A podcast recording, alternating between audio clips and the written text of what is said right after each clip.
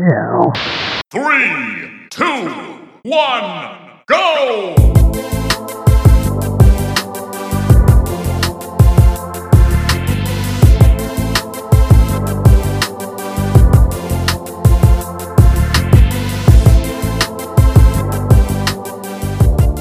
What's up? Welcome to episode 40 of the Cool Down Time podcast, a horrendously good weekly show about gaming's best and bootiest.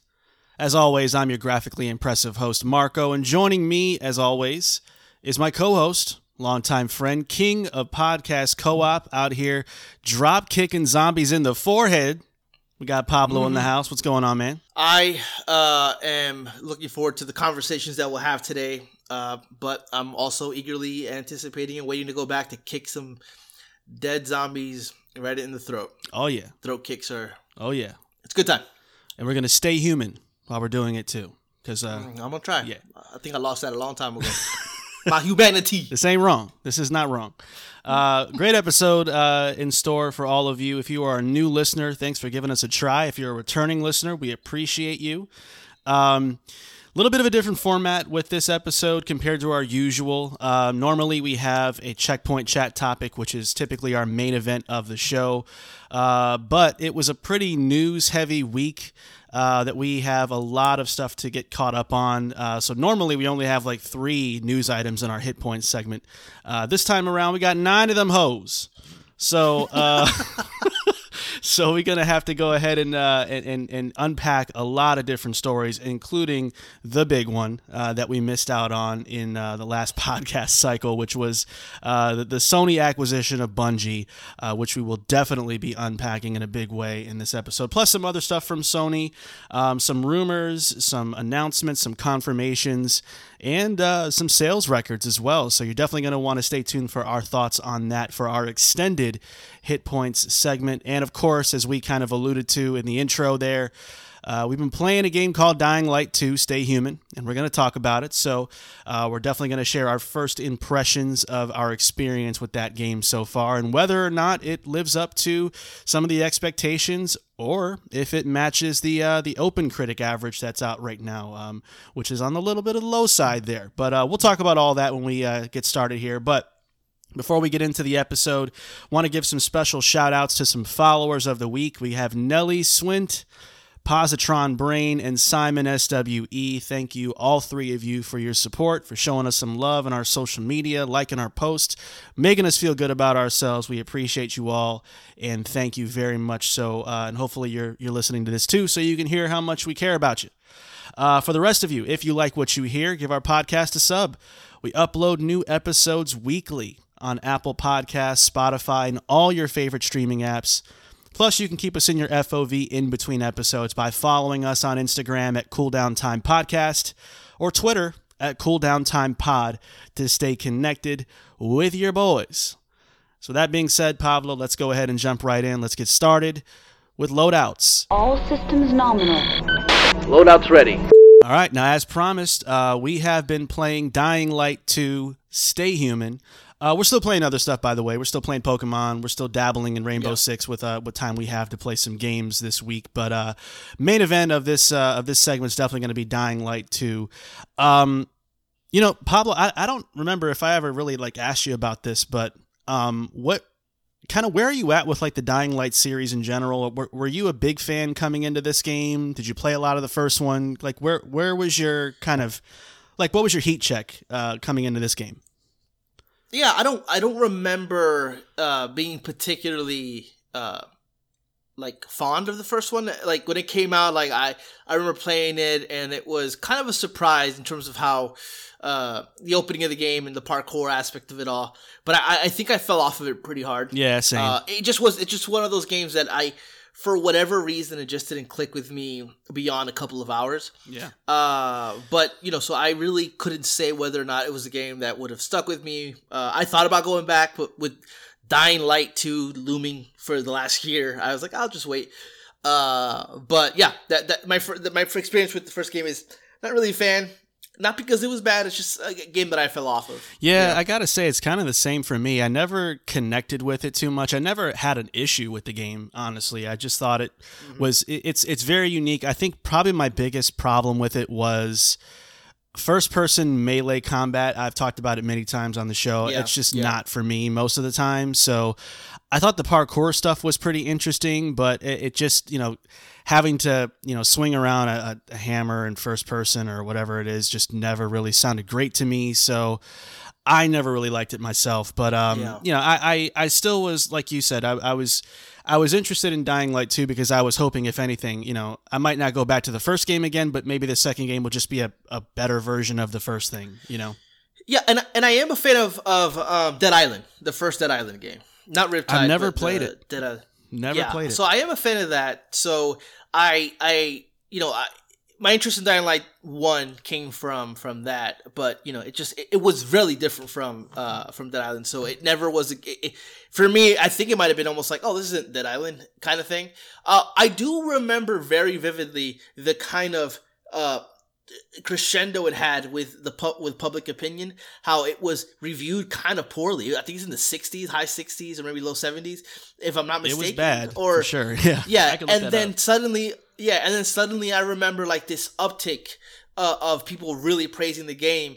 And when i played it I, i've never particularly felt one way or the other about it. So that was interesting to see. And, and i was happy for it because uh, of, of how Di- of how dead island uh, was a surprise for me of a game when it came out and how much i really was uh, wanted to play that which you know I, I think they stopped or they never even they might have canceled dead island 2 and gave it to somebody else to develop which supposedly is still in development uh, but yeah, Yeah, I never really followed Dead Island, honestly. I remember the trailer was really, really cool. It was one of those Oh, like yeah, really yeah. like emotional kind of trailers or whatever.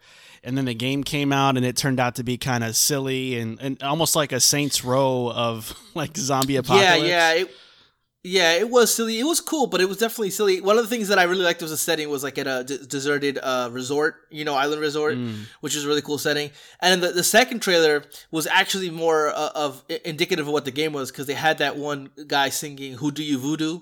uh, which was like a big thing. And then if, as a matter of fact in this game when you fire it up about five minutes in you see the record player the who do Yep. you voodoo I record was just gonna say. so it's a nice Yeah, little so- easter uh, egg there It looks like the original Dying Light's Metacritic was 74, um, and Dead Islands was 71. So yeah, neither one were particularly like universally Yeah. adored. So I think this game kind of, you know, the sequel of Dying Light had a had a pretty tall order, I guess, with, you know. How do you capitalize on that? What you said, like over over the years, the the consensus about the game kind of changed as they patched it and added more content to it and supported it really really well into its its life. I mean all the way up until i think like last year uh, with with some yeah. expansion content. Um, they had kind of a, a tough hill to climb though to kind of uh, start with a better first impression than what they did with the original game. Um, I, I, I want to kick it over to you first and just kind of get your your early thoughts about what are some of the this game's biggest strengths um, in, in your opinion so far.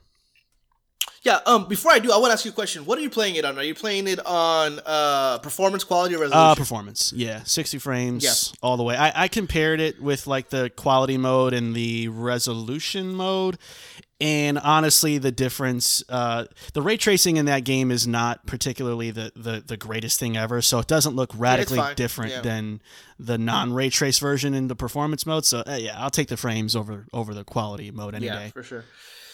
Yeah. So one of the things about uh Dying Light 2, I I think that like you said, had a tall order uh to to basically do what people were expecting it to do, and and one of the things is that they really dug themselves into a, a hole with all the promises they made. Uh, I tweeted about how this game started off with your choices will change the world and its inhabitants to punch zombie in the face and have fun. Like two drastically different kind of uh, ways of going about like presenting the game. And it's okay because the latter part of that is is it's a it was delivering here is a super fun and and and, really interesting game. Like for example, first and foremost, the parkour feels great. Um, I think that it does get a little getting used to, but once you kind of get used to it, it's absolutely amazing. Um, Uh, world design is really good. Um, I think the world design overall uh, just really works in its favor. Obviously, things are set up for you to parkour exactly. through everything. But yeah, yeah. but it really works well to the point where like at street level it feels so like it it, it, it it's not welcoming down there. There's not much you can do to parkour, so that's I I, I, I kind of see that as like brilliant game design because it was as fun to be down there as it is up there. You know, there wouldn't be no reason to find places to climb because it's all fun. So I, I really like the way that they do that. Um, visually, I love hate it. Um, I do think at times it's kind of ugly, uh, texture wise, but other times there's just moments where catches you out of nowhere, Yeah. like all of a sudden this big vista, and you're like, "Holy shit, this is 1080!" Yeah. Like, there's, a, they're really smart with the way that they've, uh, they they basically optimized the game at its fullest at 1080p. So draw distances are really good. The way that the textures are done in terms of like. uh, In, uh, you know, in draw distances are really well, uh, well well made. Coming off of Pokemon, which is totally unfair comparison, where where there's like at, at that frame rate, at that actually resolution, it's terrible to look at sometimes. But like coming out of that at 1080, it's really easy to be like, ah, fuck that. But it looks really good. But it's just it's inconsistent throughout. I think like, uh, and I'll get and I'll get to that in a little bit. Um, cool ambiance of the game. I, I think that the entire um kind of world kind of feels like that movie I Am Legend where um, there are uh, there are zombies out in the world, sure, but at night it's when it gets really scary. And if you go into these buildings during the day, there's a lot of the the zombies inside the actual buildings, uh, you know, sleeping or whatever the case is. A lot of those stuff. It, it's really interesting the dynamic that um, that they have there. Um, sound design is uh, particularly uh, great. man, is uh, it good. in terms. Yeah, in terms of the zombie sounds, but then the actual music the the musical cues that are done throughout the game are I dare say some of the best out there. Like uh, we just coming off of, of Halo last month, where we praised it for its musical cues in terms of like when you're reaching this high mountaintop, and all of a sudden the music crescendos into this epic kind of sounding and beautiful tonality. Same thing here, but all the time. Like all the time, and Marco, you shared that tweet with me. How that's by design. Like they, they, every little thing that you do is attached to a sound, and so once you kind of string those things together, th- that buildup is feels. Oh my god, this is a perfect time. It, it's on purpose. They, Yeah. they they really. There was a part where I was heading towards to uh, to meet the informant, and it was the part where I jumped off the thing, and there was like the big tower, the first tower you see. That music started playing. I'm like, I'm like, what? The I put the control down. I'm like, damn, Let I'm it- jamming to this shit. That's like, Oh man, I, That I- was I, nuts. I loved that part. Yeah, that was a that was like a That's when I like a, first- oh that's when wow it hit moment me. for me. Yeah, Yeah, that's what hit me. I'm like, oh, okay, they're doing something with this music because it is it is fantastic. Um, you know, and, and overall, it's a really fun game to play, and I'm having an absolute blast. Uh, I really haven't. Uh, nothing has really been bad enough to where I'm like, ugh, like I want to stop playing it. Um, it- it's it's it's really good. I, I do I do think that for me right now, early on. Um, and this is something that I was telling Marco, I think will go away eventually with more upgrades. Uh, is the stamina system is is something that I'm not a huge fan of uh, because it, it gives you the game is all about mobility and, and and and parkour and the freedom to go places, and then it kind of limits you really early on to just small climb lengths. Mm. It's like it, it, it gets really annoying early, and so I had they do I had well to spend job. my upgrades on stamina almost Yeah, completely so far. I didn't I didn't even bother with health. I'm like I have to move. Yeah, yeah, exactly. And, and and that brings me to my other kind of issue with it is kind of like the way you gain points. It's so slow. Uh, it- yeah. it, it feels a little like Xbox 360 R- RPG type. It's just a little antiquated in that way, and that's frustrating because the stamina system is. It's not like super restrictive where like if you swim, it like Breath of the Wild where it's not like that, but it's all about the climbing. Like for example, early on I saw this big like ladder to climb. And I got like halfway through it, and I'm like fucking fall. I'm like a ladder, really? I need I, I was just gonna say, yeah, I, I Yeah. understand ledges and and and you know that Yeah. kind of thing, but a, a whole ladder though, like A whole- bruh. bro. I'm not in the best shape of my life, and I could have climbed that ladder in no problem, You know no time, when, bro. I, It- I saw that? Man, Big Boss is a beast for climbing that one Snake Eater, bro. Woo! Uh, that was like 20 minutes, uh, 10 minutes of me. It's like, uh, but yeah, it's it's crazy how bad it, it feels sometimes, but other times not so much. Um, but that's one of the things that kind of really stick out to me. Um, outside of the art style, like I mentioned, the visual fidelity stuff, it is it is 1080. It looks great, but it is a little frustrating that it, it, it's more it's more optimized previous gen version than it is a next gen version of the game itself. It's a little bit frustrating that I can't play that if I want to play ray tracing, it's 1080p 30 frames ray tracing. It's kind of like damn, that's that there's only one option to play 60 frames, which honestly, just my suggestion is the only way to play this game at 60 frames. And I just feel kind of like, and it, it, it just feels weird because like the Xbox specifically supports 1440p variable refresh rate. I mean, you would think they would optimize it for that specifically, and I'm sure that eventually there might be some kind of up update for that. But for so many delays to this game, you know, the fact that it's not supporting that is, is a little frustrating. But to to counter that, 60 frames solid. Oh yeah. It does not move. Nope. Now it brings me to my last kind of issue with the game, and and I know it sounds like I have more cons, but it's kind of like a breath with, with Legends with uh, Pokemon, where I have a lot of little things that strike and nitpick, but overall playing the game is fun and gameplay is king in video games. Period. So I'm having a great time. I love this game so much so far. However, this game story is nonsense, trash. Every time, sorry, Why'd you have the did that. falsetto with that one? I don't know. Every time he has these flashbacks with Mia, I cringe. Oh, I man. cringe. It's just some of the worst voice acting ever. Like, are people not hearing this? Are this is this Yeah, like it- was this reference track? you want to hear adults try to sound like six year olds, we've got the game for you guys. Not only that, but the writing is like. Mia, we're gonna get in trouble. What's the fu- point of living if we're not gonna live for trouble? I'm like, you're six. What are you talking about? Why are you Like, dropping what bars is- like that? You should be. I know. man.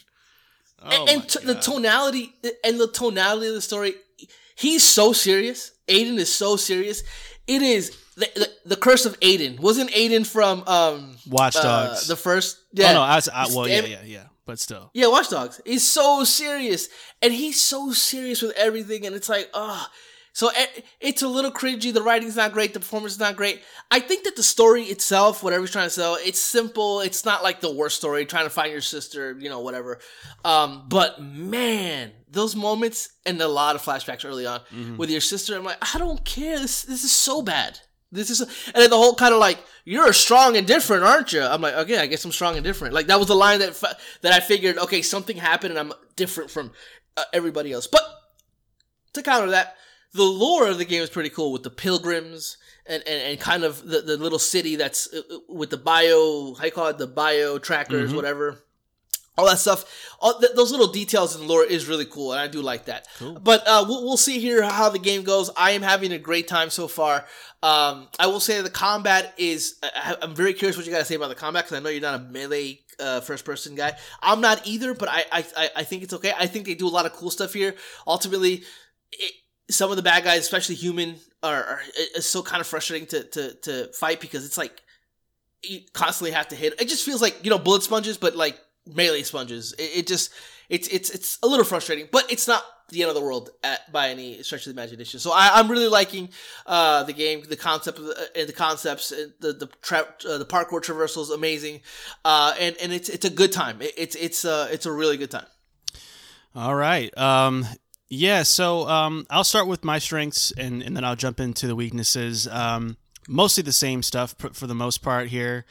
I do think the parkour and the movement is uh, is is really really enjoyable. Um, it's it's still a little weird for me. I think it'll always be weird for me jumping with the right bumper and you know some of the button Yeah. mapping. I, I get exactly why they did it that way, but um, it's an adjustment for me. It, it, just is, and so I, I still get tripped up over what I'm supposed to be pressing, and I'll press A to jump by accident pretty often and fall to my death or something Yeah. like that. Oh, yeah. So Oh, me too. It's it's Yeah. just a lot of user error on that part of it, but it is mechanically very nicely done.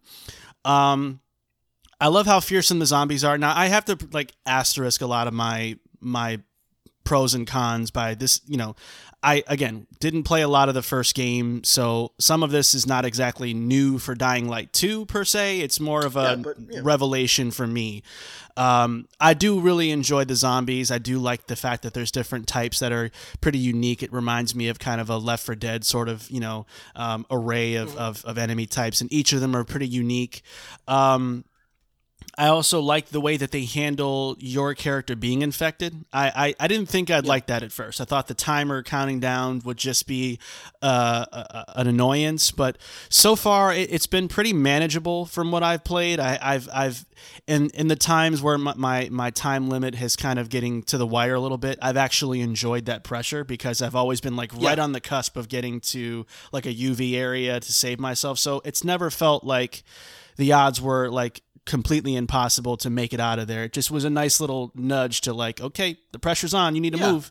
So I, I kind of like that. and that's and that's a cool way, especially at night, to, to kind of make traversing through the night that much more Yeah. scary. Yeah, because you have to find. Yeah, the, the I'm hoping Yeah, I agree. I'm hoping there's some mechanic in the game that extends that time though, but I don't know if that's going to be possible. I, I don't I haven't I, I haven't looked uh, into that. So I think I think what extends the time is every time you use an inhibitor, it extends the time overall with each of the times that you've uh like if you do life or you do um uh, stamina, I think that that timer goes up every time. Oh, okay. Those That would be yeah. things. Then that's Yeah. that, that's cool. Then if that's the case, okay. Yeah. Um, let me get into the combat because I know you wanted to know about that. I um I I kind of enjoy it. I, I don't I'm not in love with it. Um, I, I don't think I could ever be in love with a first person melee game ever. So, uh, I I enjoy this for what uh, for what it is. Um, I think what helps me out is um, as you progress in the game, you can kind of start, you know, modding your, your your melee weapons to do different things. I just got the like electrocution uh, mod Yeah. that I can add to some of the weapons, which I think makes it more enjoyable to just kind of see how the enemies react. Um, also, the dismemberment I think is a really cool thing that's Yeah. done really nicely in this game too. And I actually don't mind the parrying and like the jumping off the shoulders and drop kicking, you know, kind of thing. It is a Yeah. little bit of like a it's almost like a It's quick time event in a, in a weird way, but Yeah, um, you have I- to do the I- jump and then yeah. the LT. you kind of have yeah. to. I- I'm thinking more than I want to when I'm doing that, but I, I again I've been doing that a lot with the controls in general, so I, it's probably not the game's fault per se. It's just me getting acclimated, but No, I do enjoy No, it. I, I think it. I, no, I disagree. I think it is the game's fault. The game is very clumsy with the mapping. You're right. There's a reason why it's like that. But when you start to implement combat to it, and it's like the RB to jump, and then the LT, and then the kick is weird as L1. It's a R1 with the, the with trigger. the. It's yeah. It's it's it's a lot of like double pressing to do moves that might be in other games relegated to one button, but because they have to double use a lot of Mhm. things for the parkour of it all, I, I do think that is is is there should have there could have been a more elegant way of putting uh, of doing it. I don't know what that would have been, so I can't really count it as my con, but it definitely is. It's not a you thing because I do the same thing. Genius games like and I know you uh, like um uh, a Dark Souls game, very simple.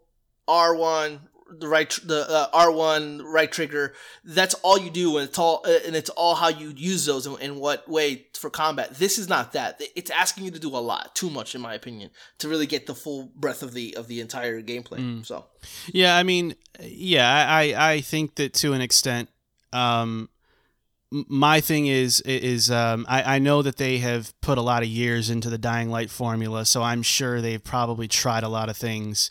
Um, to to figure out the the most optimized way to control that game, so I give them a little bit of slack because this is a pretty unique game. This is not your typical even even being a first person melee game is is selling short a lot of what this game actually is. There's really nothing in the market quite like it. So I understand that that comes with a certain set of unique challenges. So I don't really blame I I don't hold them as accountable as I do to just being new to this unique kind of game and trying to adjust to it. But uh, let me go ahead and move on. Um, I do like the characters so far. Um, I don't know if I love the overarching story, like you said, but I do think the characters are, are, are pretty cool for the most part. Um, I do like the early ones that you meet in the game. Um, the factions seem to be. Um, I, I wouldn't say that the most like deep thing ever, but I do like that the exposition in this game is is pretty to the point and and for the most part well done. Like the Mia stuff, obviously with the sibling thing, like you said, that's that's just straight cheese. But it, it- the rest of it, I think, does a good job of telling you exactly what's going on, who's who, what's what, and kind of where you need to fit in so that you can do what you want to do, uh, which is find your sister. Um, so I, I do like that they did exposition uh, exposition uh, to me relatively well for the most part. Um, So one thing that I I'm kind of like I don't like is peacekeepers and then uh, the uh, Bazaar? Yeah, th- those it's like why would I want to help the peacekeepers ever? Like it almost it almost feels like for me it just feels like they're really nudging it in one way. Uh, but with the illusion of, of, of choice, and you can pick peacekeeper stuff, and, and I don't know. It just I don't know. I, I disagree with that a little bit. I mean, from what I've seen, it, it feels like the Bazaar um, faction is they're they're a little bit extreme. I mean, they, they, they tried to hang you. I mean, they're not exactly you know the most rational people in the world themselves. So I think it's it that this game is putting you in the gray area and asking you what shade you prefer. I think, in my opinion. So I, I don't think it's as clear cut. Well, the reason I say it's clear cut is because the people from the bazaar, their upgrades are parkour based, and the the uh, the PKs, their upgrades are uh, weapons base, and that game is all about the parkour. So it's kind of one of those I don't know. I mean, it- it's and also fuck the police. Uh, know, well, they're kind of the police. all, all peacekeepers are bad. Um, nah, I don't know, man. Well, I mean, you know, we're, we're still both pretty early in the game, so I think we'll have to yeah, kind yeah, of for sure. put a pin in that and see how it lands. But Yeah. um, moving on, um, audio, music, to your point, excellent stuff. I will also say that we're both playing it on Series X, but I know uh, PS5 owners have the benefit of 3D audio. Uh, integration, which I'm sure Yeah. is probably fantastic, like everything else in this game. I'm using um, uh, DTS-X on on Series X for this game, and it is really good. Um, it, everything feels really good in terms of like spatial audio and, and just kind of positional audio. It's really, really well done. Um, sound design in general, in terms of like distance and what you hear often, often like you, you hear people like screaming for their lives off in the distance, um, like getting attacked. You hear people chattering over there, zombies down below you. It, it everything just sounds so so well done and and polished and immersive. Um, really got to give it to their sound team uh, for what Yeah. they put together here. Presentation in general, I think, is really strong in this game. I really like the way that um, the the cutscenes are. Like they're all first person, obviously, but um, I do like the camera movements, kind of feeling human like. I do I do appreciate those little details um, that they put in there. Um, and The uh, Fallout, the Fallout zoom to the face when you talk a little to them. bit like yeah the, or the far cry like far like cry it. a little bit of far cry too Far like when they yeah. kind of walk around you and stuff like that um and i'd say you know even though like to your point the the the resolution for performance mode is pretty you know um, uninteresting at 1080p and the quality mode and perform um, resolution mode uh, isn't great either i do think it has a lot of surprisingly beautiful moments for being a 1080p game um, Yeah. that I, i'm really impressed about There's, they have a lot of really nice bells and whistles in there with uh, uh, aliasing anti-aliasing techniques and, and, and motion blur i think uh, to kind of give the game a soft but really nice look to it without feeling like really jagged and, and, and rough looking. Um, obviously if you get Motion up if you get up magic if you get up close to some textures yeah you'll you'll know what you, you you're dealing with there but uh, it's on the surface it's very very nice looking game. Um, cons um, I guess you know the, the graphics modes. Uh, it would be one of them. Also, the the field of view is very very small, uh, which makes the the first person movement and combat a little tough um, for me. Um, as much as I love the parkour and movement, I also have the movement as kind of a con as well because there is a lot of weird moments of like goofiness with when you're moving. I get I get stuck in some environments. I get sometimes. stuck. I I have a hard time going down things. Like rappelling Yeah. downward is like weirdly hard for me. I don't know if it's me again or what, but like it just feels like what how do I- I, that's- how do I go down this building? How do I go down this thing? Th- that that's a challenge that, funny enough, um, Assassin's Creed was running into early on until they finally added uh, the B button by holding it down. Right. Is like the de- what was dedicated descending mode. But yeah, that that's an issue a lot with these things, and there isn't one of those here. I don't think because I also find myself climbing up fine, but when I have to get down somewhere, I'm like, uh, uh what's what do I What- do what- here? Yeah, yeah. I agree. Um, I will disagree in terms of the open world. Um, I, I don't really in I don't love the open world too much. I like that they've made it into a playground kind of thing for parkour styles. But as an open world, um, I, I don't find it to be a particularly interesting uh, location to look at for the most part. I mean, I, I don't know if there's different more variety of, of, of locations, you know, further into the game. But There, there are. not a big fan of the uh, it, at least at the beginning area. It just isn't really clicking for me. It all kind of just blurs together and looks the same. Um, so I, I wish there was a little bit more uniqueness to um, you know each area or, or different areas of the map from what I've seen so far. Um, but again, pin in that until later in the game and Yeah. we see more. Um, I hate crafting in video games. I still hate it in this game. It's just too much. There's too many blueprints. There's too many.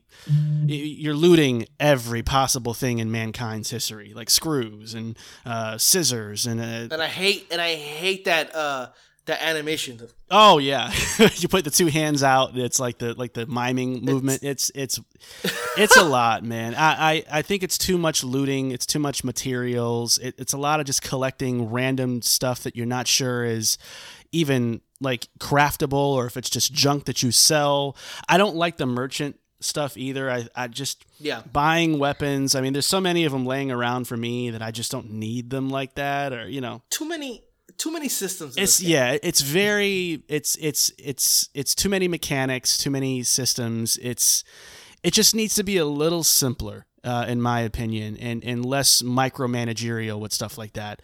Um, and I will say, you know, the last thing is the difficulty can kind of go pretty ham hock uh, in in random moments, um, which I, I find a little disappointing because I am all of level one in this game, and I have gone from Yeah. moments of feeling like, okay, this is like ridiculously easy to, oh my God, how could they possibly think I could have lived through that kind of moments? And uh, I think there's a lot of fluctuations like that from what I've seen. Uh, and again, all of this could be because I'm just kind of a new face to the Dying Light world and I don't really get it yet. Um, but I do think that there is something to be said for the opening hours kind of having too many of those spikes uh, in difficulty. So I wish it was a little bit easier going, and also to your point, I wish you could level up a little bit faster in the process as well. But um, I would say just to wrap, um, I feel like there is something missing to this game that makes it not 100% for me. Even though I love it and I think it's an awesome game, something is there's still a disconnect somewhere. Um, but it is a very very good game and i'm uh, i'm actually very uh, pleasantly surprised when you compare it with the OpenCritic of 77 i think it's i think it's a better game than that in my opinion um, but you were you were right uh, in terms of the predictions uh, Here's the here's the thing though. I think that the game feels like a budget game. It doesn't feel completely AAA to me. Um, not to say that there's any corners cut. It's just like, for example, there was kind of no reason why this game couldn't be completely open world, and it's not. It's segmented. Um, there's reasons, uh, you know, the, the system stuff. It's just like it's a lot of stuff in the game. It it just feels not particularly uh fresh or new. I don't know. It, there's something about it. It just feels old at times, and so I don't know. If it, I I think I think it's probably a little better than 77, but not too much better than 77 yeah yeah or 76. but nevertheless i mean i definitely don't regret buying it. I will say that. Like it doesn't No, no, I, sure. I'm not playing it and going ugh i shouldn't have i shouldn't have bought i should have waited. I should have held on. Yeah. so far at least i'm i'm really finding myself in a nice you know rhythm with the game which is good. Um, but yeah that's uh that's that's kind of my takes. Any final thoughts from you on on this game so far or? Yeah, just basically that I, I don't know how much more I'm gonna play because of what's about to come down the pike uh, with Horizon uh, and what do you call it uh, and Elden Ring. So I I I don't know. I, maybe this game would have benefited from coming out in January or even in that December date where it was it was supposed to come out. But yeah, I'm enjoying it, but not to the point where I would stop or or hold off on playing t- even Forbidden West for it. So. gotcha The only way I go, the only way that happens in Forbidden West is booty juice, and then I have to go back. You Which might happen, you low you low key wanted to be booty juice you i can feel it No, I, I hell no, I, have it at ninety four for my Metacritic. Uh, oh man that's right um I got high hopes for this. Are you uh, are you are you picking up Sifu by the way, or are you waiting on reviews? I don't know. I, the review's got to be really, really good Mhm. for me to, to to dive into it. Um, I've I've put a I've put a kind of like a I've tr- I'm challenging myself this year to not buy everything. I'm have a kid coming Uh, so I gotta save the money. Oh yeah. And Sifu, Sifu does not look like a game to me that is uh, for me. yeah. Uh, and so I can get caught up in the conversations and buy it and be like, man, this game ain't for me. Yeah, bitch, I know. I told you that. I told myself that. So this this game screams that. The only way that I'll jump into it if it's like nines and tens, like across the board, like and and and, and Ryu's like, oh, you must play this type of thing. Then I'll consider it. But you know. I have a feeling this game's gonna be around eights or something like that. It's, it's we'll see, but no, I don't think I'm gonna get that. Plus, we're in a pretty good stride anyway with Pokemon and you know Rainbow Six, and you know I, I still play Yeah. Halo uh, pretty frequently, so I'm not in a rush yeah, to jump into anything, even Horizon. I, I if I find myself in a good rhythm with Dying Light, I'll just kind of keep playing it. You know, I'm, I'm not gonna let I'm not gonna force myself to juggle four games at a time or three games at a time. I'm not Yeah. gonna spin that many Plus- plates and, and then burn myself out. Plus, Crossfire X is coming to Game Pass, or a portion of it is anyway. Uh, so you know that's something to dabble in, I yeah, guess. that's but true. that shit ain't looking good. I'll tell you that. Mm-mm. Nah, man. But uh, that's There's something else that comes out. Uh, wait, I think Tuesday. isn't that Sifu? It's not Sifu. Oh, OlliOlli World. Oh, uh, that's that's not for me at all, Yeah, man. that's- not for I'm me at all. definitely I'm definitely copying that. But that's that's a game. Those kind of trials type of games are games that I play throughout the whole year, and it's not really specific to like just that one thing. It's just a game that is it is it coming out on Switch? I couldn't. I've not looked into that at all. That bitch on Switch. Yeah, I, don't, I only like good games. Uh, so let's go ahead and shift gears and jump into what is now our main event of the show, and that is our extended uh, edition of Hit Points. For breaking news, rumors, and booty juice, it's time for hit points. All right, homie, let's do it. Um, Bungie was in the news. Uh, they did something. Uh, they got themselves uh, bought by Sony for $3.6 billion with plans uh, to continue uh, independently publishing and creating games for all platforms. We will definitely talk about that portion of it. Um, also, uh, in an investor call, Sony revealed uh, plans to leverage Bungie and other studios to apparently launch more than 10 new live service games by March 2026. So, as the dust has started to settle on this news, Pablo, what are your key takeaways from this acquisition and how do you think this is going to work out for both parties? Floor is yours. Yeah. Um. First of all, Bungie's a toxic girlfriend, going from Microsoft to Activision to Sony. Man, Um, I, I, I think it's a I think it's a, a really good move for Bungie and Sony. You know, it, it, it comes across as really one sided for Bungie since they get uh, pretty much full autonomy, and become a subsidiary of Sony, and are even going to have their own board with their CEO be, uh, having a chair in the board, uh, and Jim Ryan isn't the CEO of the company itself. So it looks one sided, but really, when you look at it and what they're really trying to do is is uh, buy technology, by the experts, the people that know how to make these games work. Uh, with Destiny being probably the best example of the most successful uh, game as service to date, uh, being one of the first as well. But you know, I think that when I think some n- numbers came out recently of, of Destiny two players, and it's it's massive. Like oh yeah, the are the Witch Queen DLC is uh, that's coming out is like is one of the biggest pre-orders of the year, and that, that's Yeah. pretty insane. it's yeah so they, they, they know what they're doing out there and so uh, at first you know i had the the, the the the conversation in my head about of course it's going to eventually be uh, part uh, uh, uh, destiny 3 is going to be exclusive to playstation 5 but reading more into it and more comments have come out where i think Hermen Hulst has said that unequivocally this game that th- these games will not be coming out spec- only on playstation 5 or playstation they're coming out and everything um, it, it just it's very clear uh, Sony has a huge deficiency in, in online gaming, uh, like gives that service. Those 10 games, it's that strategy of throwing shit onto the wall and see what sticks. You know, just have 10 of those games, and if two hit, like Apex or whatever the case, that's that's enough to carry you and, and, pretty much make your money back. So it makes a lot of sense. Um, I, I think one of the things that we're looking at here is two diff two different kind of uh, uh, methods of building a game studio, and it, and it hasn't been more uh, evident than now. I think Xbox is acquiring companies for a more wide open, generalistic approach to like expanding their portfolio. While they're not like plugging holes or anything, they're literally building buildings on top of like those holes. Like they're just completely going out of the way to, to, to make something else out of this. Sony's actually doing the opposite. They're p- plugging holes in things that they may not have and may need to kind of bolster their portfolio themselves. So they're they're they're more of a um, they're more of a uh, specific approach to, to what they need. And, and Xbox is just like we need everything, just everything, just in case.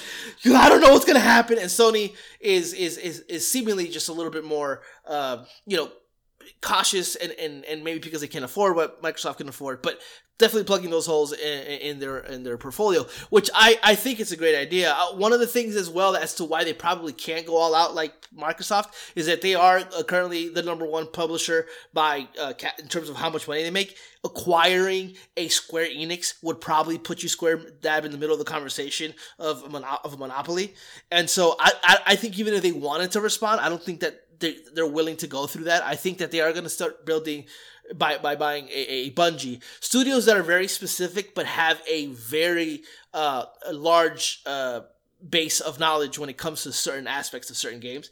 Uh, and you know, I, I think Sony. I've always said this. Sony is currently the tastemaker along with Nintendo uh, in terms of the console market. And if they are willing to build on their own terms and, and, and, and kind of bolster the incredible stuff that they have going on right now, I think they're, they're going to be just fine. I don't they don't need to go crazy with, with talent acquisition. Uh, but yeah, this is a really really interesting acquisition, and I I think it really makes sense when you look, kind of look at everything and like you said, the dust is settled. It makes sense for both parties. Bungie has the the the, the the, the partner in Sony, and Sony has the technology, the ability, and the workforce to really uh, make those games as service, which is obviously with 10 coming is something that they really want to do, which makes sense why the factions probably hasn't come out. They probably want to implement some kind of uh, live service to that, and and probably any other game that comes out that has a multiplayer component uh, going forward. So we'll see. Yeah, I mean, um, I, actually don't have a lot to say about this. Um, to be honest, to me, it's a pretty simple equation. Um, the best way I can describe it is is this. Um, Mojang and Minecraft is to Microsoft what Bungie and Destiny now is to Sony. I think it's pretty much the yeah. same type of deal. Um, it, it is essentially, hey, we're going to keep this everywhere. We're going to keep this developer everywhere and just make money. And and I think at at the worst, they'll just create a lot of really exclusive content for the PlayStation versions of these games moving forward. Um, oh yeah, and and yeah. and then just and just to make it because in a lot of ways, and and I I, li- I was listening to um, a Destiny uh, themed podcast from um, a, a, media guy we know, Lord Cognito. We, we, don't know him personally, but he's a he's a really dope yeah. uh, you know uh, podcaster. He has a, a Destiny podcast, and one thing that that that they've talked about a lot is that in a lot of ways, Destiny is just kind of synonymous as being a PlayStation franchise. Um, when you look at the numbers, yeah. um, you know the, the, the user base is predominantly PlayStation, um, which I really didn't realize honestly. Um, I, I, never knew that. Well, there's more PlayStations out there. There's but, that, you know. and I think that a lot of marketing went to the PlayStation side um, yeah. at, at, for for a while there. So I think it was just kind of one of those natural fits for both parties. Like, hey, we already kind of feel like we're a part of you, and you feel like you're a part of us. Why don't we just kind of do something? Um, that being said, Bungie is for the streets, man. They're for everybody. You understand me? Um, yeah. They are uh, a very fascinating company. Um, I don't get them. I mean, I do, but I don't because I understand that having funding for you know the kind of games that they make is is paramount, and you have to do what you have to do. Um, and probably make some deals with some people you don't want to sign deals with. I'm looking at Activision, right? Um, but then you want to get away from everybody at the same time. Like you're you're you're yeah. you're getting together and then you're breaking up. What are you like? What are you doing? So, I I'm gonna be curious to see how the relationship with Sony truly goes because it sounds like Sony's like just go do your thing, and that's great. But this is also Jim Ryan, so I'm yeah, I'm not willing to say it's gonna be. I mean, I know there's some contractual stuff that that that Sony just can't do, but but Jim is a, Jim is a beast. I don't know. I don't know, man. Yeah, I I think, but I think one of the things that Bungie doesn't get enough credit for is kind of how they can finesse themselves. Like they finesse themselves out of Microsoft. Microsoft is buying everybody and everybody's mouth, and they let go of Bungie. Uh, Activision, you know, is, is a company that's all about money, and they have one of the biggest franchises sitting uh, right there on their laps, and they let that shit go. So, so Bungie has a way of kind of finessing themselves into and out of situations, and a lot of the stuff that I've seen about them having their own board and all that stuff kind of safeguards them from uh, from Sony, and they do seem to have pretty much full autonomy within themselves. Uh, I don't know if that's contractual in terms of like cu- the first couple of years, or if that's just perpetually the, the case. Uh, but I I, th- I think that this is I think this is one hell of a deal for both because one thing that we ha- also have to look at is that Sony uh, now can turn those IP uh, with Destiny into movies or films, and and we're seeing Witcher, and we're about to see Halo, uh, kind of uh, Yeah. shine a little. Well, Witcher for sure shine in the in the in TV series. I think that if Halo is any kind of success, whether it's small or and it's not if it's not a flop, I think that we're gonna see uh, Sony jump on the Destiny wagon in terms of uh, of TV shows. That we're gonna see something or even a film. They got Uncharted coming, and they're- really trying to open themselves uh, to to that kind of venue of, of entertainment. And you know, within gamers, Destiny is one of the most recognizable games out there. So having a a and it's full with great lore, honestly. Uh, so it, it kind of lends itself to a, a great TV show if they do it the right way. So Yeah. we'll, we'll definitely see. But I, I think that three three point six billion seems like a lot, but I think they'll be making their money back pretty. Oh, of, of course. uh, quickly. yeah, yeah. Yeah. Um, now we got to move on, but the last thing I want to touch on is the ten new live service games, um, or or more than ten.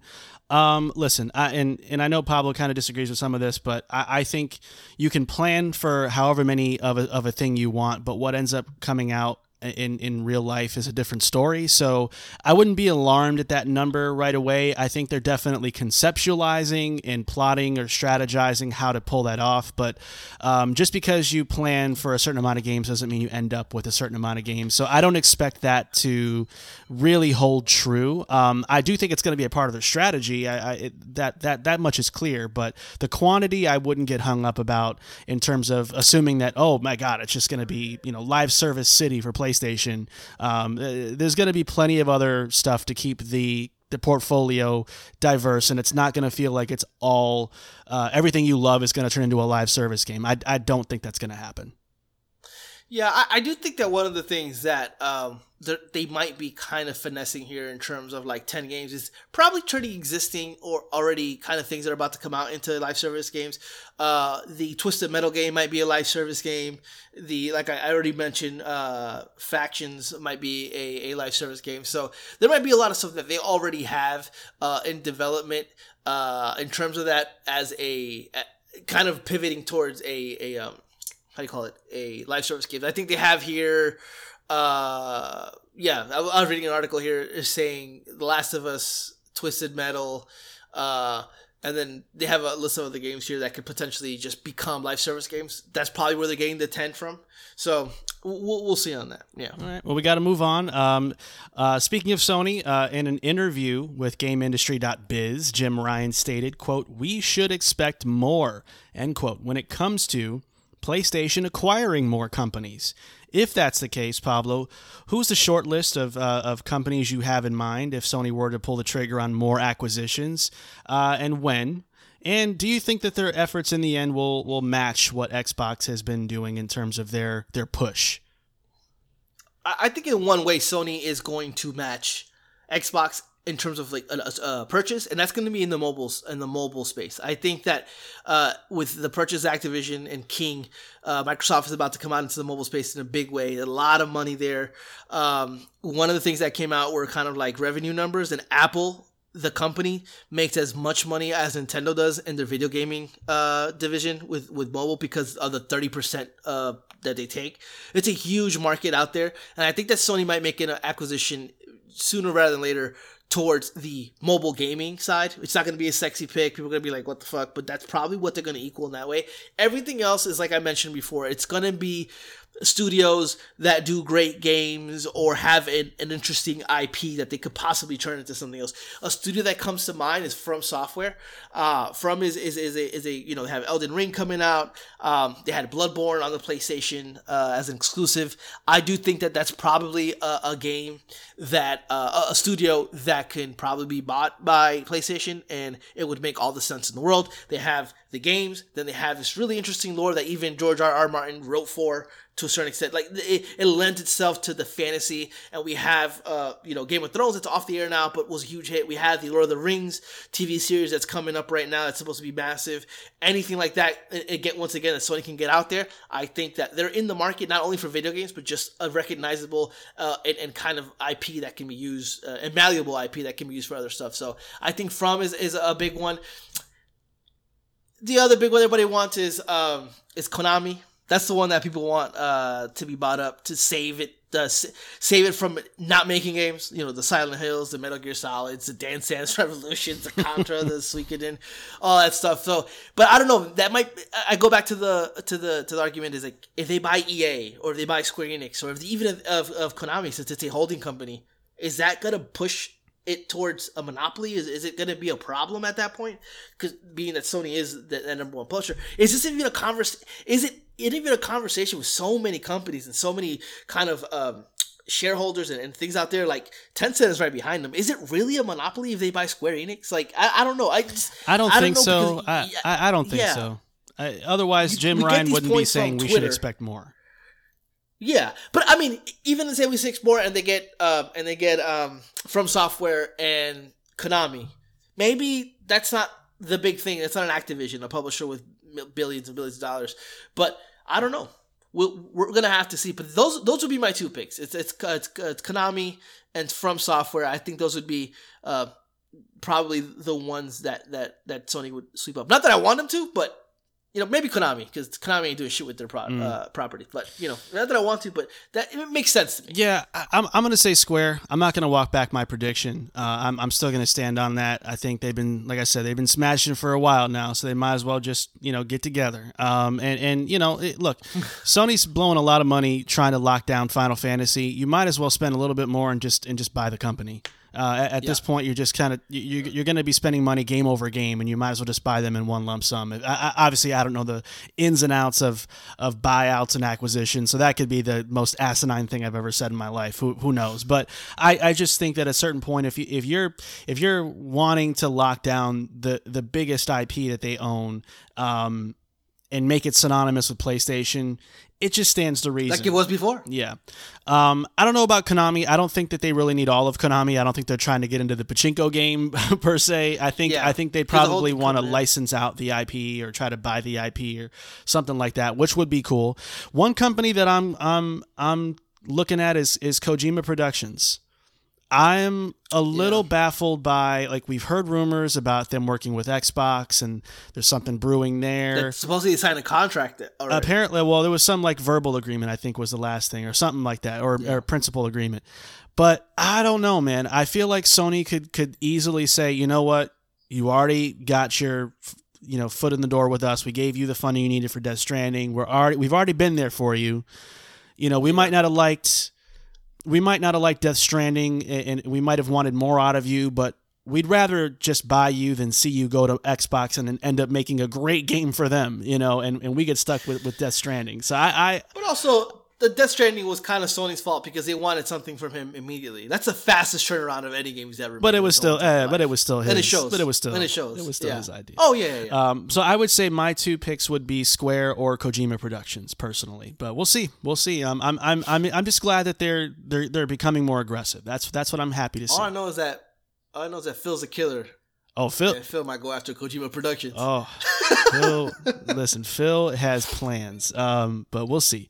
Uh, we got to move on. Another Sony headline uh, Sony has cut their full year sales target for the PS5 from 14.8 million units to 11.5 million units as the global chip shortage has hit uh, them pretty hard. Investors are also concerned about the rising competition for Sony uh, because of Microsoft and and uh, you know the, the proposed acquisition of Activision. So, um, what is your take on this? I, mean, I, I think obviously it's unfortunate for them, and and this also affects Xbox. But here's the thing that an interesting argument that I've seen is that Xbox is catching up to PlayStation in terms of sales. But when you really look at it, the Xbox Series S is available pretty much everywhere. I, have gone to, to Walmart and, and, it's sitting right there. Uh, and you can't, I've never seen the PS5 in the wild and never seen it in the wild. And so you can make the argument that even with the shortage, PlayStation 5 is ahead of Xbox Series X and S sales as of today, even. So I, I think that this is in the short in in the short term it's going to seem like a big problem. But in the long run, once the supply chains kind of subside and, and, and things get a little better, I think it's to be fine. I think Sony is, is going about it in a way where they're uh, apparently Gran Turismo 7 was to be next gen only, and they forced them to, to, to, scale it for a PS4 as well. So they're doing what they have to do to make this right. And, and so far, it's working for them. I think the competition aspect of it, of people being worried, it's more about I think ultimately it comes down to Game Pass and kind of like the vision that Phil has and how Sony is in the midst of currently finding themselves again and Xbox knows exactly who they are and Nintendo is always going to be Nintendo. They don't know they don't like like uh one of the people on I think it was ACG said they don't even know it's Tuesday or whatever the day is. Like yeah. they they they're just like walking around like, "Huh?" like so uh so yeah, I, I think that that's the main concern is like they got to get their shit together uh and, and kind of reimagine themselves into a company that can compete with Xbox, but by doing it their own way. And I think that's in the middle of doing it. I think they'll be fine. I think they'll figure it out. Another, I think one of the analysis analysis said that this year, even with all the shortages, the PlayStation Five will end up outselling the Xbox two to one. Even still, so you know, I think they'll be fine. It's unfortunate for everybody, and it's a really good moment for Xbox to really catch up and, and do the most they can. They're gonna do the most damage this year uh, but it's going to be a hill to climb with with with the great IP that they have coming out, the Sony has coming out. So yeah, yeah. I don't have much to say about this one, honestly. I think you're right. I think this is much ado about nothing. This is the reality of the global chip shortage um, being a very serious problem um, that I think a lot of people are just kind of hand waving uh, as this headline that no one really cares about. It, it's it's a real it's a real problem, and um, and these companies yeah. are, are, are reeling from it right now.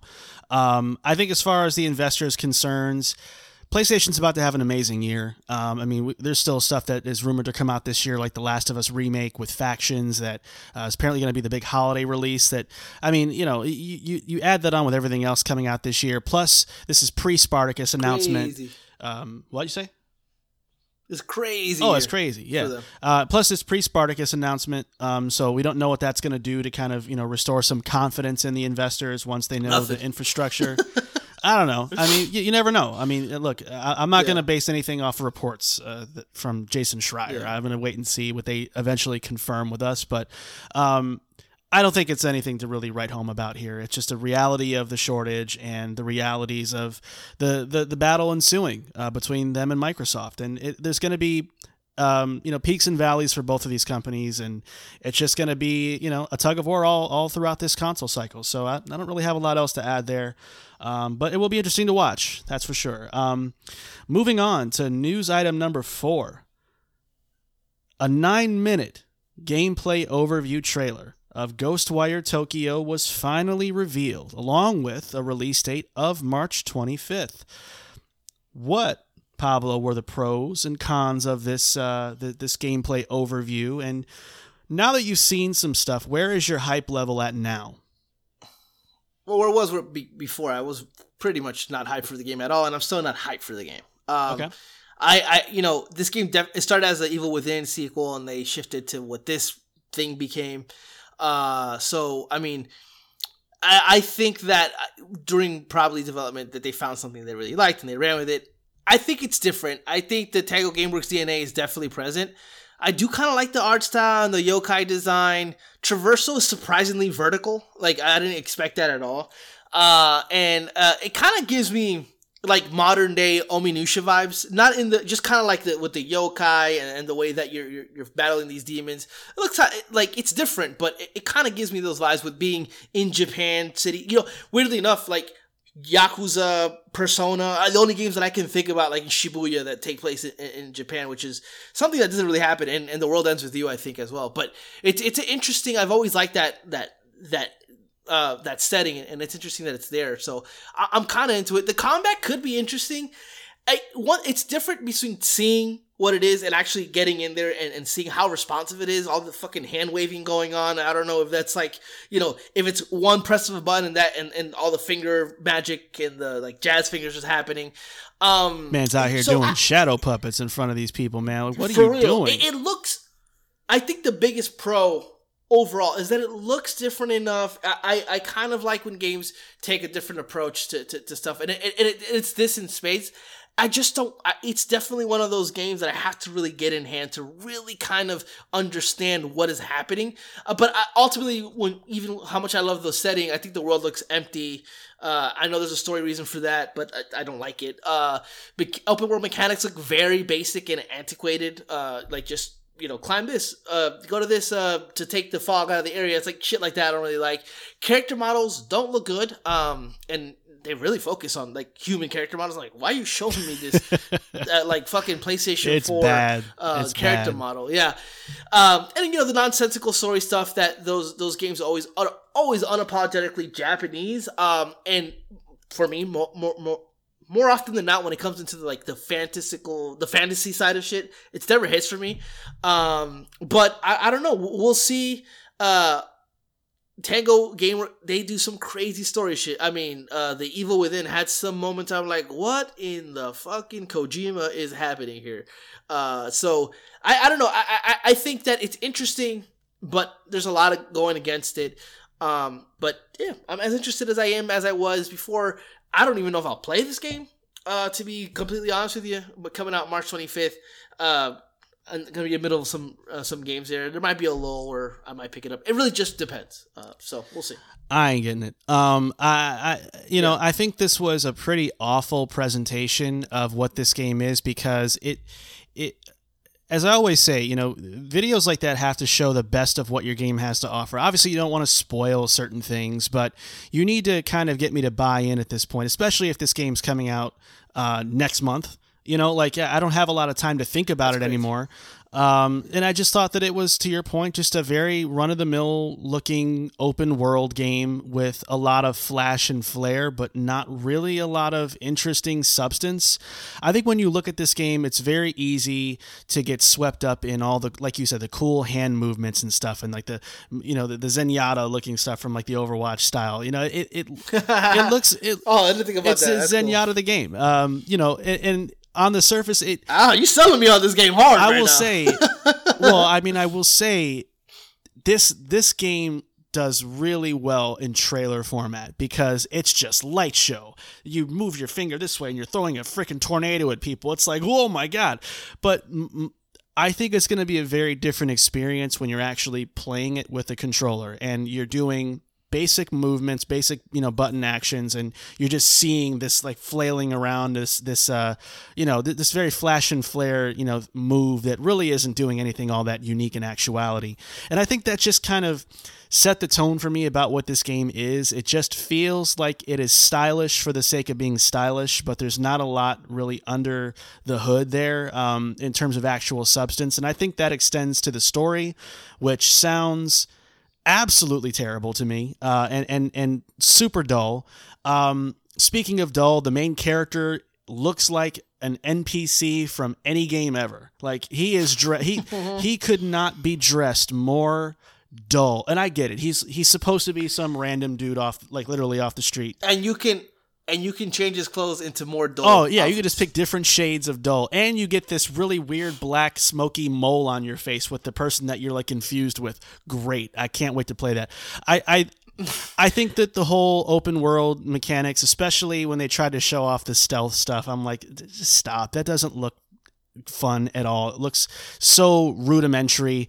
Crouch and creep up behind somebody, and or you know shoot them with you know a you know. Eh, it's, I, I don't I don't really think that really impressed me very much. It's just it to me. It's just very um. It's just very bland. I I I, I think it just looks interesting because of the yokai aspect of it like you said um, and it is in tokyo and that has a certain aesthetic that i find nice to look at but i just don't Yeah. there's it, this game is just entirely unremarkable looking to me and i just don't have any real change of my hype after seeing this at all. In fact, it Right. might have gone down a notch because I was expecting um I was expecting them to lean into the horror a lot more and it just felt like Well, here's some there's creepy that report people. that they that they got scaled back. Yeah, apparently, yeah. We, it, you know, they, they decided to go more action focused. We talked about it in a previous episode, uh, as opposed to horror focus, and I think that might have been a mistake, um, because Yeah. the imagery is kind of interesting, but it just feels very hollow to me, um, and and just kind of surface level Just it's to hide what is otherwise a a first person shooter with hands. You know, yeah. so Yeah. I don't want it. I, I, here's the thing. I it's very curious for me because Sony paid money to make this exclusive, and then they talk about it a little bit. They don't talk about, about it at all, and then they talk about it a couple days ago, and it's dropping in less than a month, like or in about a month. Mm-mm. I don't understand this. I'm like, is it that you know? Sales expectations are so low that they're gonna try to just get it out there, or is it that they have a complete piece of shit on hand and they trying to just kind of drop it. But if that's the case, why not drop it like in December or like in I guess quarterly in January? So March seems like a pretty big month to drop a game. I don't know. It's it just it's just a weird like don't talk about it, don't talk about it. It's like, oh, unless in about a month you guys will be playing this game that we paid money for it to be exclusive on our system. Plus, they have no idea how to market their games at all now. They don't know how to explain their games or anything. Like, did you see the extended video uh, where they had like the developers talking like you know to each other about what they think of the game? wearing weird clear ma- weird plastic masks. Fam, they somebody they asked um, each other what what's the one word you would use to describe this game? You know how one of them described it? Strawberry shortcake. No. Oh yeah, I did see that. I didn't understand. I, when he said that, I was like, "Is there something in translation? Like, what does What, he mean?" what is that? How you want to market your game? That's what you, that that's what you want me to? Okay, I'm gonna go buy some sixty dollars strawberry shortcake with ghosts. We- I want to move on now, Pablo. yeah, this is a, it's weird, man. I don't I don't understand want this it. game at all. Anyways, um, speaking of Sony, again, I, this has been a very Sony uh, uh, focused start here for all you Xbox fanboys. That's okay because I'm sure people think we're Xbox guys. yeah, I was gonna say balancing it out now. Um, Sony also presented a new state of play for Gran Turismo 7, which uh, revealed a lot of new tidbits about the game's modes, features, weather systems, storefront, vehicle dynamics, and and, and what have you.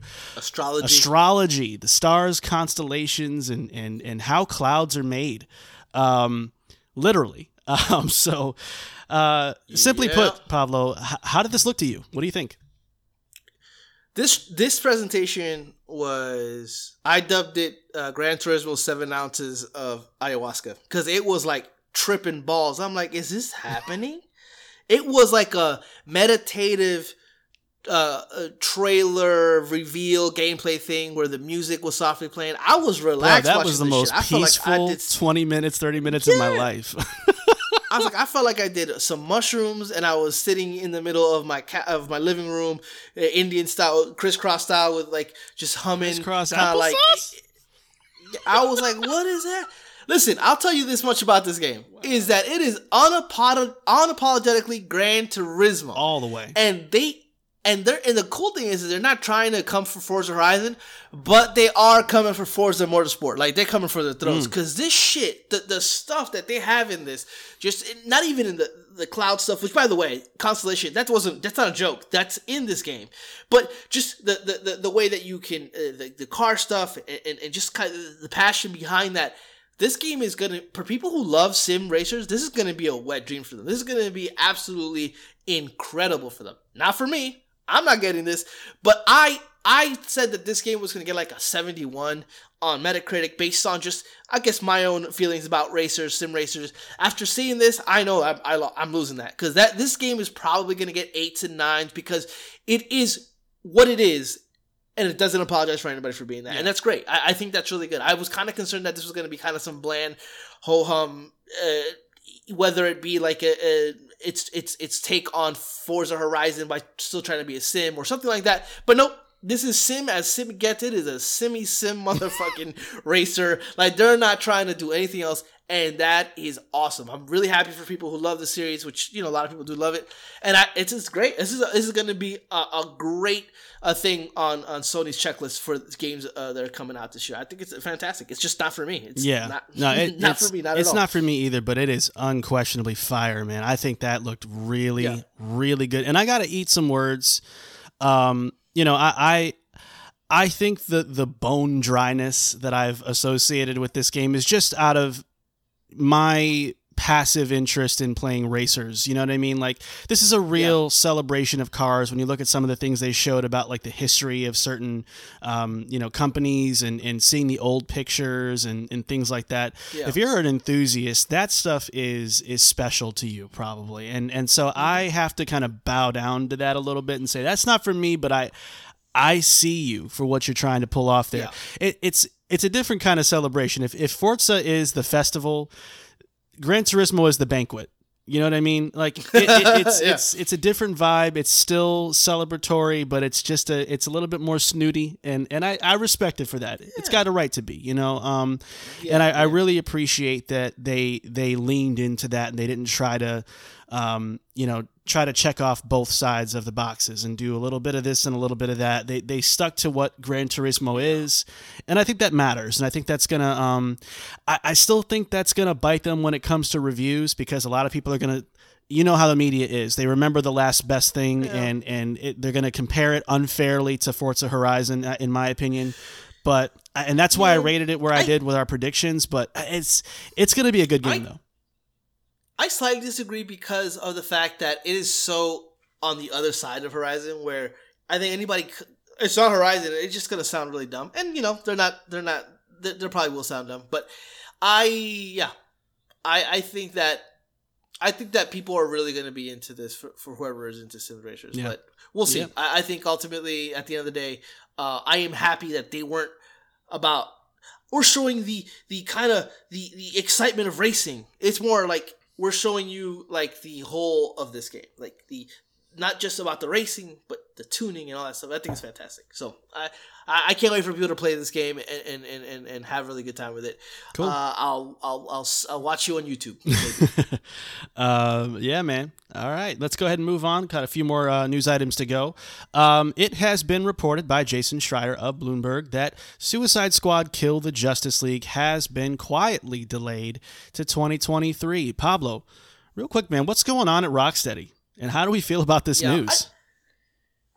I, I don't know, man. I, I, I, I, I was I'm concerned a little bit for Rocksteady. Uh, it's been so long since we got a game from them, and finally this game it showed well. Uh, I think uh, everything they showed looked really cool. I mean, I, I'm not interested in the game per se, but I wasn't interested in Guardians of the Galaxy either. And, and once it came out, it blew me away. So, you know, I, I kind of hope that that would be the case here. Um, I do think that what's happening here is probably uh, they have uh, Gotham Knights coming out this year, and they also have uh, the Harry Potter game coming out this year. Whether or not they are clearing themselves out of the stench of those two games, or they're clearing out so they were not going to affect the sales of those two games, uh, I think that's probably what's happening. It's probably got delayed into 2022 for. Uh, well, it's going to come out later this year, and I think that because maybe all the games that are coming out, plus still two big games are coming, they probably have nothing down the pike, and so maybe releasing this next year probably is going to end up uh, doing better for them ultimately. Uh, so that's probably what's happening. yeah. But maybe not. Maybe there's some big kind of like development issues going on with Rocksteady. I mean, I it's it's weird all around. Business wise, it makes sense. Uh, but I don't know. We'll, we'll have to see here. But one of the things is like when developers de- delay a game, they're very passionate about. Hey, listen. Unfortunately, we need more time to cook this game. We really want to deliver like a great experience, and it's not there yet, right? But they haven't done that. So in my head, I'm like, this is a publisher thing. Like they're kind of like, no, you guys are ready, but we're gonna wait because next year, next quarter, you're gonna make us some money, and they're probably no, we're ready now or some shit. And so that's probably why nobody's talked about it because th- th- that difference between the developing creative team and the people who push the marketing are probably at odds at right now, and that that's kind of just me, you know, creating my own uh, scenarios in my head, but it could be because usually when it's a developer type of thing, they're out there like apologizing profusely. Uh, but yeah, Yeah, I mean, I, I don't have a lot to say. I just think I, I think Rocksteady's in a weird spot where they have lost their momentum. Um, I think that they are running the risk of of kind of being. Um, this game's got to be good uh, at this point. You know, Yeah. like you, you you haven't been in Oh, you yeah. haven't been around for a while. Um, the last Batman game was at the start of last generation. I mean, you've been gone. So and it wasn't like and it wasn't yeah it wasn't known as the best one of the three by far. And and that just says that you've been on kind of a decline. So yeah i mean if you got to delay this game to get it right then by all means do it. But i'm, I'm a little i'm a little worried about them. Um, I, I i think they're a pretty good studio. I'm a little worried that they were a one trick pony and that they're having trouble stepping outside of the batman Mm-hmm. realm and doing something else like they are. Uh, but you know I, Could be. we'll see we'll see. Um, Got to move on. Uh, let's go ahead and uh, get into some Nintendo news. Um, this uh, our, Where's the Xbox? Where's the Xbox? we got we ain't got nothing for Xbox. Uh, actually, it's kind of a good thing. We need a break from them anyway. Um, the Switch is now Nintendo's best-selling console of all time, Pablo, as it's now sold uh, over 103 million through last year. The record beats the Nintendo Wii's 101.6 million units sold, which was once thought to be insurmountable. So let's give them some flowers, Pablo, and also um, let's let's briefly talk about what this indicates for Nintendo's strategy um, about the uh, the old Switch Pro. Yeah, I don't know. I don't think that's coming out. Why would they? I mean, I, they're like the what, the, like you said, the best-selling Nintendo console. That's not handheld because that's, that's DS, but they're right behind PlayStation 4 and PlayStation 2 as uh, at number three for home consoles. Uh, you think they'll catch up to PlayStation 4 117 million? Yeah, yeah, yeah, easy. And that's gonna be crazy because they're gonna do it in half the time. I didn't think so Uh, until uh, what's his face said that they're halfway through the Switch's life cycle, and I'm like, oh, it's done. It's Yeah. done. But and in, and in, the last nine months, you got the standard version of the Switch selling 11 million, OLED selling 3.9, and the Lite selling 3. Point. This shit is a machine that won't stop. Um, yeah, I, I I think that these numbers are in, indicative of just Nintendo just being Nintendo. I, I think that they learned a lesson with Wii that it's not about power, it's about a, a gimmick or something that really works and and developing your games around that. And they've done that in, in, in spades. And I think they're doing great. I think this year they have a lot of dope ass fucking games coming out this year. Splatoon 3, the Kirby game, possibly Breath of the Wild 2. Like, uh, they're, they're really, in Metroid, they're really out there, uh, uh, giving the best that they possibly can with with this and I and, Yeah. and I think we're critics of of the Switch in terms of like the technology behind it but if they look we're playing we're, playing uh Pokemon Legends Arceus and we're having a great fucking time it, it- it's just one of those things if you make a good game and gameplay is king it is what it is you know The It- Nintendo that point, magic, bro. I the Nintendo magic. Nintendo Magic and and and they're really showing it this year, man. It's like it's like 2017 was incredible, magical year, and then they started kind of every year getting a little bit worse, and then they're back, and it's so good, man. I love it. I, I think that this is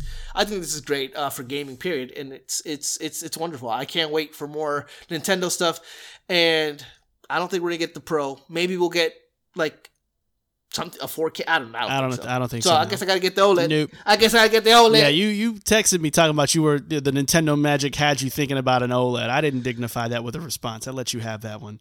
You know the answer to that. I'm not gonna. I, I don't. I don't. when Marco doesn't respond to that, he's either like I don't respond to like seventy percent of his texts because it's yeah, just he's not having it, or two, he's probably playing right now. Saw it. He's probably playing on his OLED right now. It's like I ain't saying shit. Uh, no, man. Congratulations to Nintendo for this. This is an amazing achievement, and like I said earlier, I think it's only going uh, further up and and and uh, knocking on Sony's door uh, in terms of the record. Um, yeah, no Switch Pro. I don't think it's going to happen now. I don't think they need it. I mean, yeah, it's gonna it's gonna come with challenges for sure. Um, and, and I'm not going to sit here and, and undo what we said in, in episodes past, where we said, you know, hey, the, the toughest part about playing great Switch games is going to be the hardware limitations. That's still going to be a problem, but overall, it's still uh, a hell of an accomplishment, and that kind of segues into our next uh, uh, news item. Speaking of of, of sales, uh, Pokemon Legends Arceus, uh, we just talked about, is is killing it right now.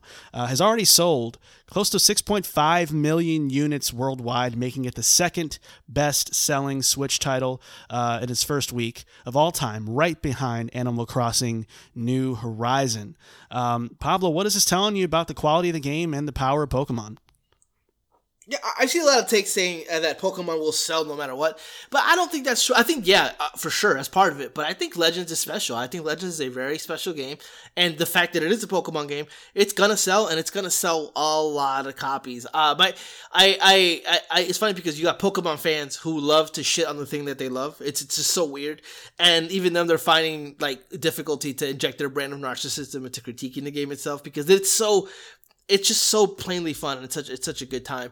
Um, uh, it's funny because Animal Crossing came out when everybody was home, and that's not the case anymore. So, you know, I, I wonder what Animal Crossing would have sold if if everybody was working. I, you know, I, just kind of my thought behind it. I think maybe we could have been we could be looking at the best selling game on normal uh, conditions. But um, questions for you: Is Legends here to stay? You think?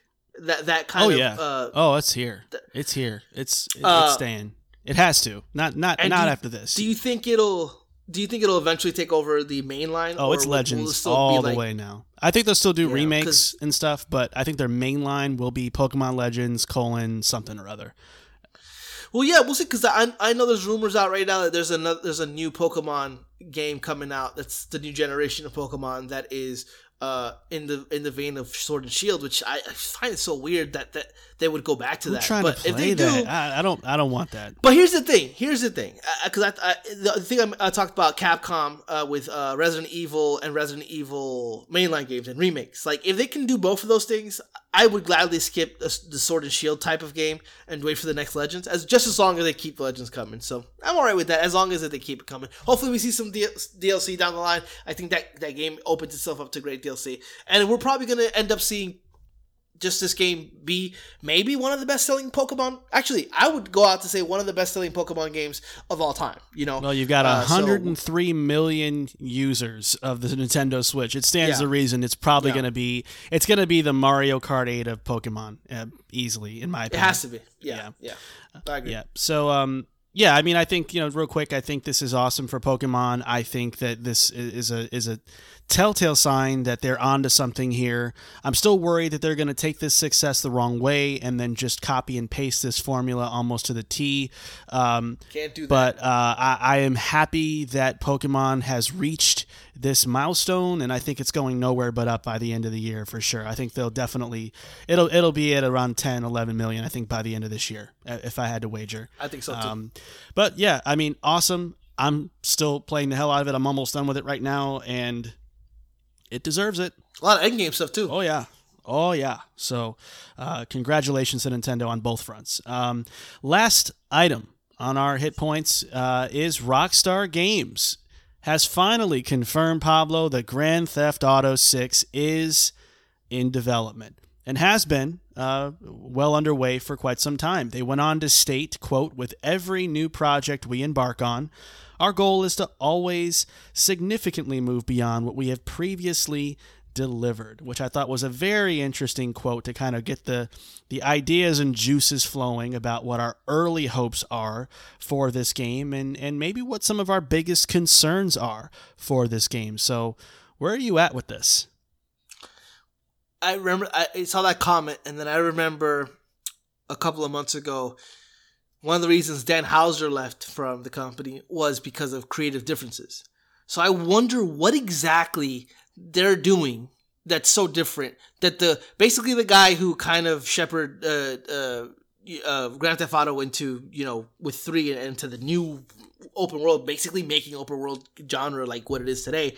What he thought was enough for him to leave because of creative differences. That shit's You know why? to me. Why? Because it's probably going to be GTA Online too. Oof, I hope that's not the case. Here, there is a there is a insider who actually leaked the uh, Quantic Dream Star Wars game before it got uh, shown. He says that he knows that the rumors of the development is that it is chaotic. it surfaced last year uh, that um, it is currently chaos in the studios. A lot of different people pulling different ways, and he specifically said if Grand Theft Auto 6 is announced in 2022 for everybody to see it and they show like stuff that's coming out soon, that it's going to be a problem. He said that that they're pushing that game to come out and that it currently right now is in a state that is nobody's happy with, but everybody wants to pull different ways from it. So I'm I'm I'm all the way concerned for this because just the way they don't ever talk about games. They don't tweet about Grand Theft Auto 6. It's like, all right, tomorrow we're gonna release a trailer like they did with Grand Theft Auto 5, and here it is, and it comes out next year. The end. Like they don't need the shit, and they have a a um they have the tweet that came out, and then rumors about that is that the reason they did that is to uh, show the investors that everything is okay, that they announced to the public. They have a call on Monday, an investor call on Monday. They did this on Friday to kind of quell those concerns that those investors may have because of the chaotic development. And so that they're doing that. So, hey, look, everybody knows they're working on it officially. Everything is good. We're on, on path to release. So I'm concerned about it, but I would not be surprised if this game comes out in its fucking flames. I mean, you know, it's fucking Grand Theft Auto. But for me, there's a little bit of concern because they're doing things a little bit differently from before. Even with going as far back as, um, as, um, uh, Red Dead Redemption 2 were the same thing. Oh, by the way, here's Red Dead Redemption 2. Here's a trailer coming out next year. Like it, it, it, they really don't do a lot of like shit like this with the tweet and like, hey, just to let you know, we're developing. Of course, we fucking know you're developing Grand Theft Auto 6. Why'd you do that? So I'm a little concerned. What are your hopes though? Oh, my hopes are are are, are that they have a really good mix of Grand Theft Auto 4 and 5 in terms of the expansiveness of 5, but the, a really good focus on a serious-ish story that really carries the, the game uh, across. And it's not just based on the, the sandbox, which I love, but it's not just that, and not huge set pieces like Grand Theft Auto 5 was just constantly that over and over. I, I want a really good, relatable character, something ingrained in some kind of reality, but give me the sandbox shit. Where you know, so I I, I kind of want a good mix of those two things. I don't want it to be stripped like Grand Theft Auto 4, though I love Grand Theft Auto 4, but I also don't want it to be the wackiness that Five got started getting into for me. Got you. Yeah, for me, um, I, I kind of half joked about it a minute ago, but my biggest concern is this is going to be glorified GTA Online 2, and that the single player is just going to be nothing more than a glorified appetizer to kind of whisk you into the online um, portion of the game, and that more than anything, that this is going to be another 10 to 12 years of GTA 6 without getting another sequel forever and a day. Because uh, I'm sorry, guys, if, you love GTA Online, that's cute for you, but that is booty juice, baby. It just is. It's so bad. It's so bad. It's like it's like what Twitter if, if Twitter turned into a video game it would be GTA Online. It is absolutely brutal. The, the, the, it's trolling. It's you can't do anything in that game without just some like whack thing happening to you. Uh, it, it's clunky. It's conceptually it's it cool, was supposed to be the people have yeah, supposed to be yeah, so cool, but it, it just turned into the worst of gaming community, like just conglomerating in one toxic cesspool of a spot. It's so bad. I don't really want there to be a lot of heavy integration between the single player and the multi uh, online game. I don't want that at all, but it's gonna happen, and that's what just kind of bums me out of you know from the outset.